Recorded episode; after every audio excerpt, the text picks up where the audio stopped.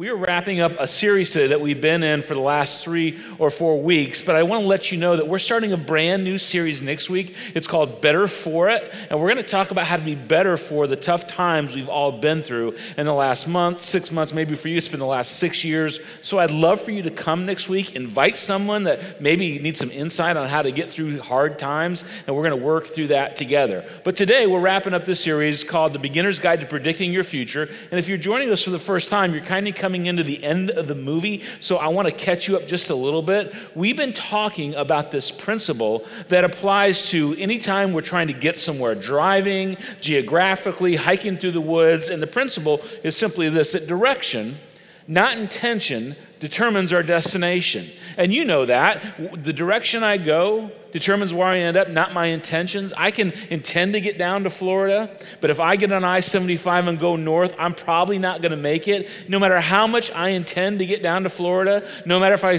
you know, pack my snorkel, my fins, my Speedo, not that I wear a Speedo, I promise you, but even if I pack that, it's not going to get me down to Florida if I go in the opposite direction. And that's all true. And we go, yeah, yeah, that's true, whether you're a church person or not a church person. But that's also true in every area of life. That's also true that direction, not intentions, impacts our destination in our marriages, in the way we handle our finances, in our profession, every area of life. And here's the good news about this principle. You may have showed up here today and you're like, I'm not sure I believe in God. I'm not sure I buy into the whole Bible thing or the Jesus thing. I'm just here looking for insight. This principle is true whether you believe in God or not. It just happens for those of us that do believe in God.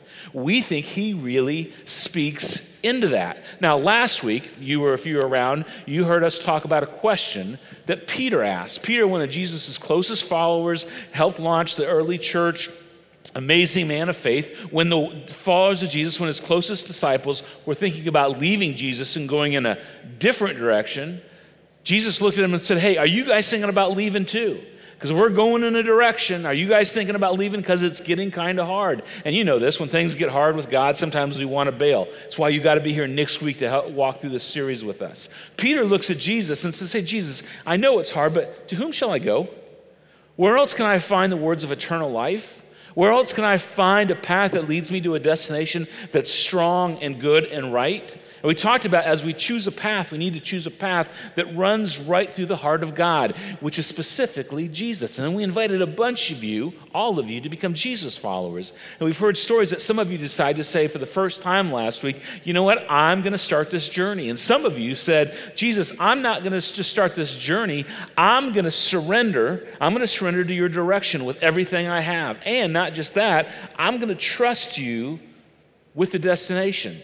This is where the rubber meets the road. Jesus, I want to follow you for eternity, to have forgiveness and eternal life with you. But I'm also, I'm going to trust you with every area of my life because I believe that you make life better and you make me better at life. And here's what a lot of us have found we just can't waste any more time, can we?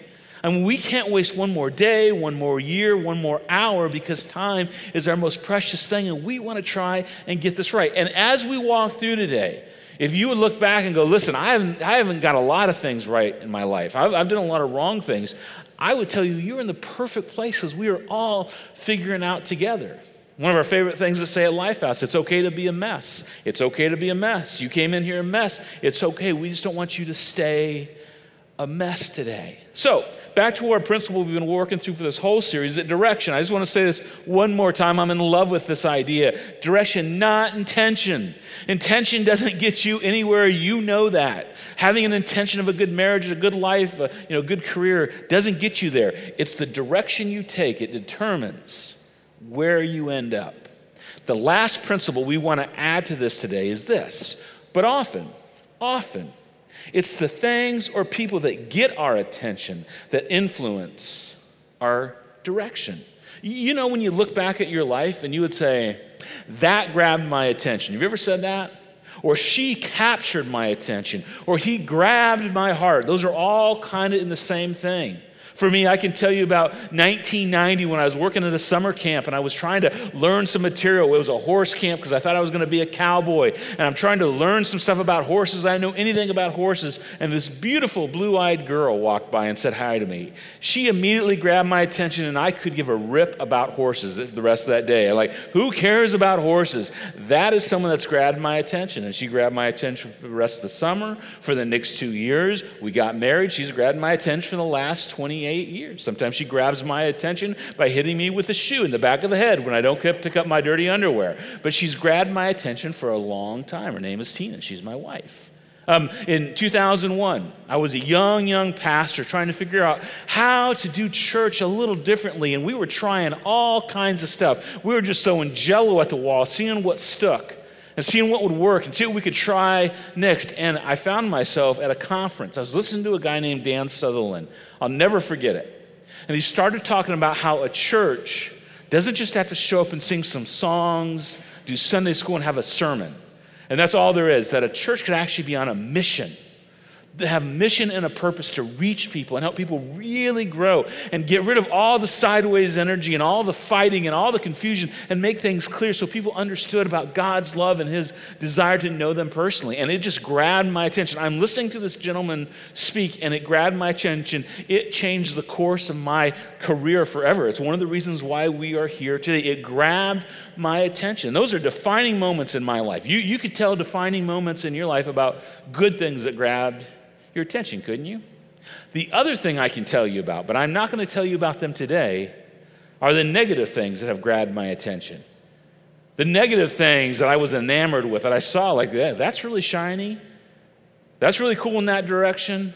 And I wish I would have ignored. I bet you have those too, that there's some things in your life that you went, he's really cute. She's really pretty that event's really fun, and I'm going that way. And at the other side of it, you wish, I wish I would have never paid attention that at all because it led you in a path you wish you wouldn't have gone. And usually, those things that grab our attention, I just think about this the things that grab our attention, which means they grab our hearts, has a strong emotional component to it like our heart just gets pulled in a certain direction. And we're just going down through life and we're kind of going in a good direction and something just grabs us. I mean, it literally was like a dog. And all of a sudden the dog goes, squirrel. You ever seen that in the, that funny cartoon? I don't know which one that is. Squirrel. I'm going this way. My family's going okay. My life's going okay. Squirrel. It, it's this principle. Thank you. It's this principle. It's this principle that attention influences every time direction. And direction has a destination. And a lot of the time, it's not always so good. I mean, the think, think about this the things that captured your attention, just because you glanced that way, and there she was, and you thought, I probably shouldn't go over there, but I'm going her direction. I probably shouldn't accept that offer, but I'm going to go in the offer's direction because it just grabs my attention. Now, things that grab our attention, this is a big difference, are different than the things we pay attention to. What grabs our attention is usually emotional. It's usually an impulse. It's usually something, you know, in our pleasure center that says, I got to be part of whatever that is. But the things that I pay attention to are intentional. Like, I intentionally want to go down this path as a dad or as a human being, professionally, in my education, in my morality, whatever it is, it's intentionality. And let me ask you a question for some of you. How different would your life have been 10 years ago if you paid attention to different things than you paid attention to? It's a hard question, isn't it? How different would your childhood have been if your mom or your dad or both parents paid attention to the things that they should have paid attention to, as opposed to just letting things grab their attention and take you in different directions? How different would your children's life be if you decided to do this today? A couple general principles I, I just hope you can hang on to. What grabs our attention or captures my attention is generally dangerous for me. Because I'm a married man, but I look that way, and she caught my eye, and I just went that way. I, I, got that proposal. I mean, I had this steady thing going. I was moving forward professionally. And then there was this flyer of an opportunity with Promise Wealth overnight. And I just decided to go that way and dump all my money into that, whatever it was.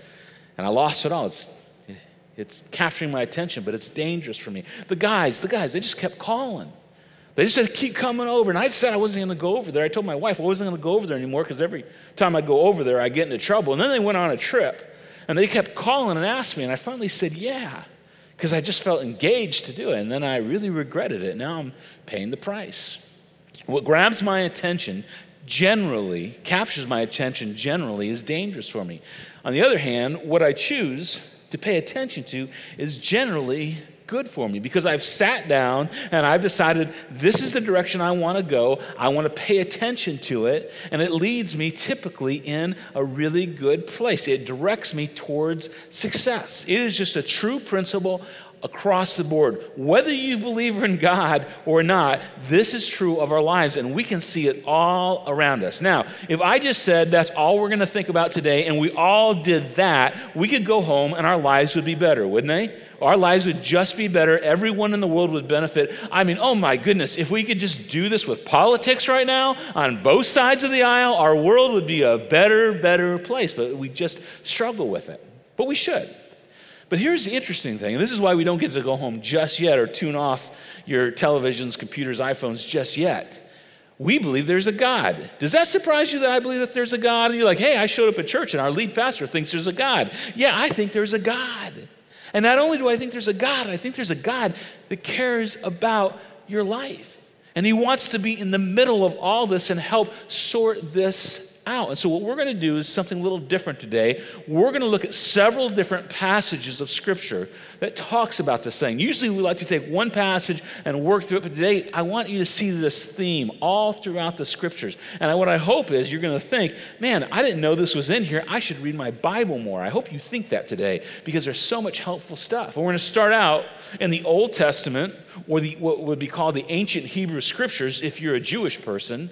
And they were the scriptures that were recorded for the Israelites thousands of years ago that defined their relationship with God. And we're going to start in a place called Deuteronomy. It's a book that Moses wrote, you know, like Moses, let my people go, Moses. And he writes to the Israelites about their relationship with God. And look what he says in light of what we've been talking about. He says, if you pay attention, there it is. If you pay attention, it's a huge principle to the laws and are careful to follow them. So you can't just pay attention. Intention's not enough. You got to follow them. That's kind of a makes sense kind of thing. Then the Lord your God will keep his covenant of love. And I thought about this phrase, covenant of love, because sometimes when I think of the Old Testament, I think of just laws and you're in trouble and punishment. But really, what God had with his people, and they were his people, the Israelites, was a covenant of love. Man, I love you so much, I want you to go in the right direction with you as he swore to your ancestor. Now, here was the deal God had made with the Israelites thousands of years ago You're my people. I have a purpose for you. I have a plan. Jesus is going to come to the planet through your lineage, but I need you to stay on a path. And when you stay on the path, I'm going to be able to bless you and give you energy and inertia, and you're going to accomplish amazing things. You're my people. But if you decide to get off the path or not pay attention to where you're going, to get captured by other things like idols and sexual mess and all those things, when you go that way, and this is a big deal for some of you, it's not like you're not my people anymore. You're still my people. I still love you. You're still my children. But I'm going to have to discipline you to bring you back so you don't completely destroy yourself. Pause for just a minute. And this is a tough thing to say, and I wasn't even going to say this, but some of you are here because you feel like you're on the brink of destruction. You're in the right place because your Heavenly Father hasn't quit loving you. Maybe He just doesn't want to see you completely melt your life down. And so, what God would do with the Israelites, He would discipline them to the point, at one place in history, they were like, um, whatever, thrown into another country for 70 years. It was a terrible discipline, but He was trying to bring them back. He was their heavenly father and he loved them. So that's what Moses writes. Then King David comes along. You know, this amazing king, David and Goliath, David. And this is what David said He says, Direct me in the path of your commands. And the word path is another, you know, word picture for direct my attention. Turn me in the right way. God, I believe you're personal. I believe you're real. I believe you want to play a part in my life. So would you, would you, would you direct me? Would you point me in the place that I want to go? The path of your commands, for there I will find delight. And David's talking about something so many of us have found that there is joy and there is hope and there is life when we follow God, not just saying I'm a Christian, not just saying I'm a Jesus follower, but actually following Him. He goes on, he says, Turn my eyes. In other words, turn my path, turn my gaze, turn my direction away from worthless things. You see, David had found something. He had realized that the worthless things that he pursued, like, and this is just when you read the text, you'll find this, like another man's wife. He pursued another man's wife. That's why you got to read the scriptures. It's so juicy. He pursued another man's wife, had her husband killed so he could have her lost his reputation, lost you know, his integrity. We're talking about David's story years later, and he would say, Yeah, at the end of my life, I look back and the thing that I gazed at and that I wanted so much turned out to be worthless, and I wish I wouldn't have done that. And God still loved David, and listen, this is hopeful, used David. But David goes, I wish I would have never wasted time being captured in that direction. Instead, I wish I would have paid attention to that. And this is how you get to a place where you have regrets. David says, you know, turn my eyes away from worthless things, preserve my life according to your word. Because, God, I believe every time you speak to my direction and I'm intentional about it, it leads me to where I need to go. The wisdom here is unbelievable. That's why the next person we're going to hear from is Solomon. Known as the wisest person that ever walked on the planet, he was David's son.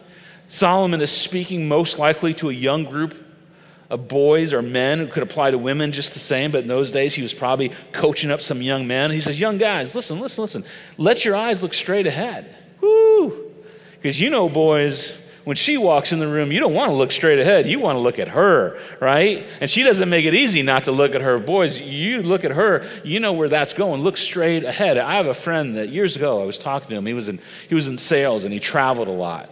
And he had an expense account that was bigger than most of our salaries in the room. He had this huge expense account. I was so like enamored with it because he got to go all over the country with his massive sales account, you know, drop into nice hotels, eat great food, go do whatever he want wine and dine clients. So I'm talking to him. I'm like, it just must be the greatest thing in the world. And he said, yeah, it gets tiring after a little while. I know, but you get, you get to go anywhere you want in the cities that you visit. He says, you know, I got a rule. And here's my general rule. I try and meet with clients over lunch, do whatever I do for the sales, and when it turns dark outside, I'm tr- every night I'm trying to be in my room eating room service. Well, I've never eaten room service. So I'm not sure what that's like, but getting room service delivered to my room because I know this Nothing good happens when you travel on your own at night. Now, yeah, but you could just like go down to the hotel bar and have a drink and hang out in a cool environment or go out to a. Yeah, but see, that's where guys like me get into trouble. I'll never forget him saying that. That's where guys like me get ourselves into trouble. And I got a wife and I got some kids I got to go home to. And I want to have a wife and kids to go home to. And it's not like he was saying he never goes out to dance or to a you know, hotel bar. When he goes, he just brings his wife or someone to hold him accountable. That's exactly, exactly what Solomon's saying. Keep your eyes straight ahead. I have another friend. He had pretty serious surgery recently, and I asked him, How's the pain? He goes, It's pretty intense. And I asked him if he's taking pain meds, and there's nothing wrong with taking pain meds when you're in pain. But he, he said, No, I'm not taking any pain meds. I'm suffering through it. And I'm like, Why? He said, Well, because years ago I had knee surgery and I took some pain meds, and I liked them. And it was time for me to stop taking the pain meds. I kept taking pain meds, and then I found ways to find pain meds that I shouldn't have. And I got addicted. And it went down a whole road that I had to undo. And Solomon will go, Yeah, yeah, young men, young women, older men Keep your eyes straight ahead because you don't know what's coming next. Fix your gaze directly before you. He goes on, he says, Do not, do not swerve, because when you swerve is where you get into trouble. To the right, to the left, keep your foot from evil. And this is so true in every area of our lives. And, and the principle is this where my eyes go, where my heart goes, my life goes. And if I'm gazing from left to right, I'm going to go in some directions that aren't great for me. But if I'm intentional about the path that I'm on, if I pay attention, that's where my life and my heart will follow. Now, Jesus comes along thousands of years later. You know, Jesus, that was part of all this Old Testament history. He comes along like God in a body, and he sits down, and Matthew, his friend, is there. And Matthew writes this down what Jesus said. Jesus said, The eye is the lamp of the body. And we're a little like, What? Yeah, the eye is a lamp of the body. In those days, they didn't have electricity, as you know. And so when you went out in the dark, you carried a lamp. Do you ever remember your dad or your grandpa have one of those big Coleman lamps? My dad would light a lamp because we were too cheap to have flashlights because flashlights use batteries and we were a cheap family. We didn't get flashlights, you had to use the lamp. And he'd light that thing and the Coleman lamp would go, oh. Do you remember that? I mean, I love that lamp. And that's how we would see. Well, that's what Jesus is saying. In those days, they'd light a lamp. Sometimes they'd put it on a pole and hold it out in front of them. And wherever the lamp goes, you go. The eye is the lamp of the, the body if your eyes are healthy. That's just a Greek word for wholesome, pure, holy. If your eyes are healthy or holy or pure, your whole body will be full of light. Again, he's just saying again, reiterating, you have a choice, I have a choice. We can fix our eyes on what's good and whole, or we can look into the darkness. Now, I didn't know how to say this without sounding like an old fashioned, crotchety old pastor, but let's just be honest in the culture we live in. I mean, it used to be what we turn on in the TV, but now it's what we flip on on Netflix. It's what we watch on YouTube. It's what we see on our phones. I mean, there's a lot of dark stuff that represents marriage, morality, faith, integrity, being honest, being dishonest, that we just fill up our lives with. And Jesus isn't like mad at us about that. He just says, yeah, that, that's probably darkness that's going to lead you into more darkness. Pay attention where you gaze and where you look. It's a choice every day. And you know how you watch something, you hear something, you read something, that you would say, nah, nah, nah, I'm not doing that. And then, then it just kind of creeps in, and you're like, well, you got a friend that goes, come on, come on, just do it, don't worry about it. It'll just hurt your marriage a little bit. Well, just come on. And we just kind of go that direction. Jesus goes, yeah, be careful because your eyes, your heart, it's a lamp to the rest of your life. That, that, that's why we talk about attention leads to direction, leads to destination. One more quick passage from Hebrews, which was written to some Christian Israelites, Christian Jewish people. The writer of Hebrews says, We must pay more careful attention, there's our word one more time, therefore, to what we have heard, so that we do not drift away. This is a picture of being distracted. And I know I'm just pressing this saying, but we've seen it so many times in our life. We have to pay attention because attention, attention leads us to direction, and there's always a destination. And that destination is something you can regret or something you can be thankful for. Now, here's what's so interesting about this we see this in other people so easily. In fact, uh, we say this all the time. For some of you, I'm sure you wish you, I'm sure you wish your adult son was listening to this right now. Maybe you're sitting on the couch at home and you're hoping your husband or you're hoping your wife does not stand up to go get a cup of coffee right now because you want them to hear this. In fact, he's standing on them right now and you got him by the drawers, pulling him down, saying, "Sit your butt down. You got to hear this." Maybe you're doing that right now. I get it. It's been done to me a lot. I, I'm with you. We see this in everybody else. But this is so difficult to see in our own personal life. And can I just press on you for a minute? Someone probably has told you about this. Someone has probably pointed something out about a direction that you're going, a path that's grabbed your attention. And for most of us, certainly me, our response is to be so defensive, to be so like, no, no, no, you don't understand. Oh, I don't want to talk about it. I want to go there. And Solomon and David and Moses and Jesus would say, You would be wise to pay attention to this. I talk about this all the time. Do you know why I'm so protective of who my kids date? Because I'm their father. Now, they're adults now, so they're making their own decisions, but I'm so protective of who my kids date because I am their father. And I know where that leads. Well, it's just no coincidence that God calls himself your heavenly Father, and he really cares about what grabs your attention. So let me wrap this whole series up with just two questions I think you should think about and talk about, maybe with your small group, your community group. The first is what's grabbed your attention? What's grabbed our attention? I mean, we're coming off the end of a summer and it's been a summer like no other, and we've been hanging out at home, and maybe you've just drifted for some, th- some things that you said you never drift into. Like that whole wine with divine thing, and it's funny, you know, you post about it, and you did it once, and you're like, ah, it ain't once. I've become an afternoon drinker. You drifted.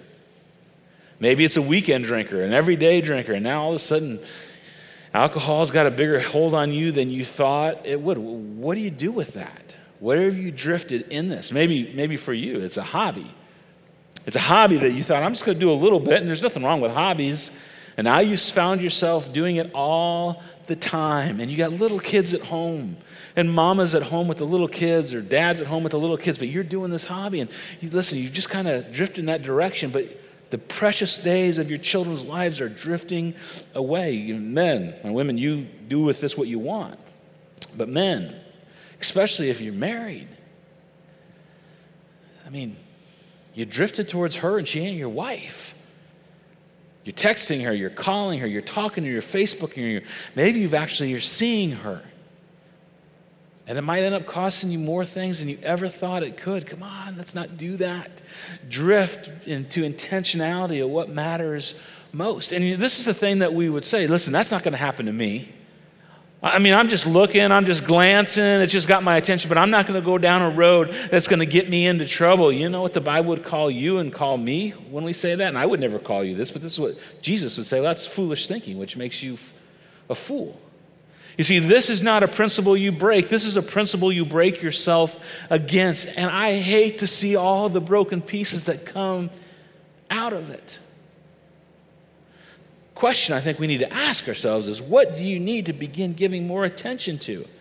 I mean, if you would say, yeah, yeah, Matt, listen, I have drifted away from faith. I just want you to know God is not angry at you, He just wants you to drift back towards it. We have this environment called Starting Point because we want to give you some steps today. Starting Point is anybody that feels like they need to get their faith moving in the right direction. I would love for you to be a part of that. We have an environment called Financial Peace University. And you would say, listen, I, I need to start paying attention to my finances because my finances are a mess.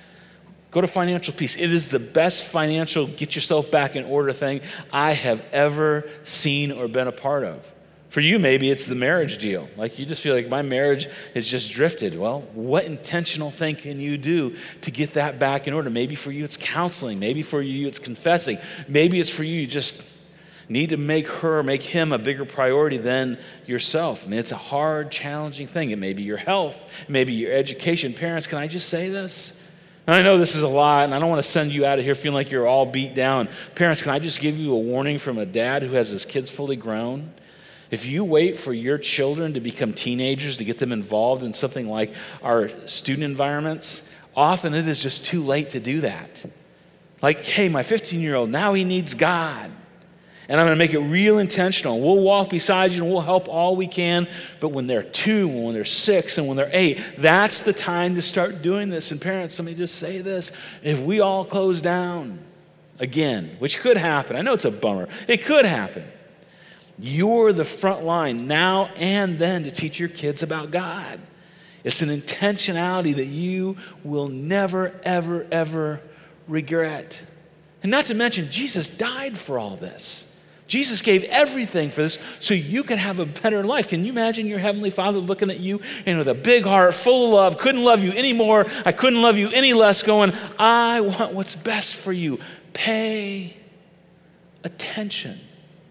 Because attention leads to direction, leads to destination. Um, I have this folder on my computer. Actually, I have two folders on my computer. Um, one is called Big Love, and one is called Big Mistakes. And the big mistakes folder I've been collecting over the years is when people send me emails or notes or messages through all kinds of ways now, where they just kind of talk about how awful their life is and what a mess their life is. And sometimes, just so you know, I anonymously will read them to my kids when they were growing up. I said, Listen to this, guys. This is what happens when this happens in your life. And I'd read it to them. I, I, I borrowed that from Andy Stanley. The other folder is Big Love. And the Big Love folder contains these stories of people that have said, You know what? I have found God.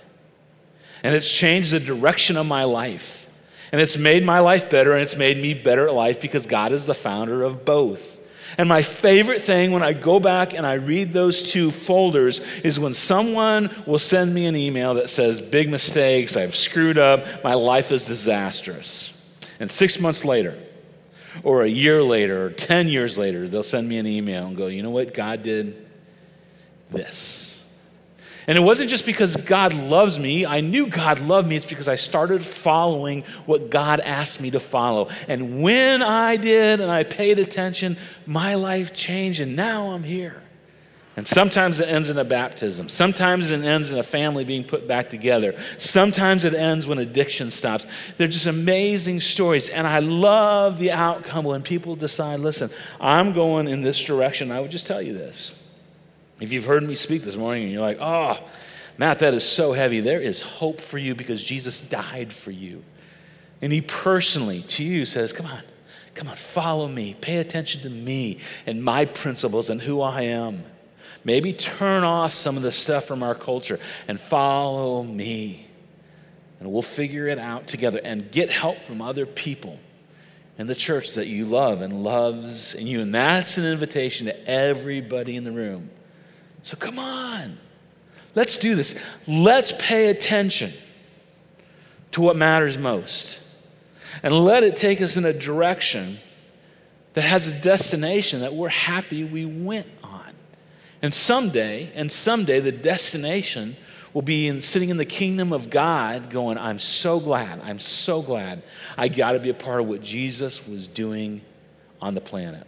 But it's always going to be a choice. It's always going to be, you know, what you're paying attention to versus what grabs your attention. And today's a great day with God's help, with each other's help, to do that. Let me pray for you.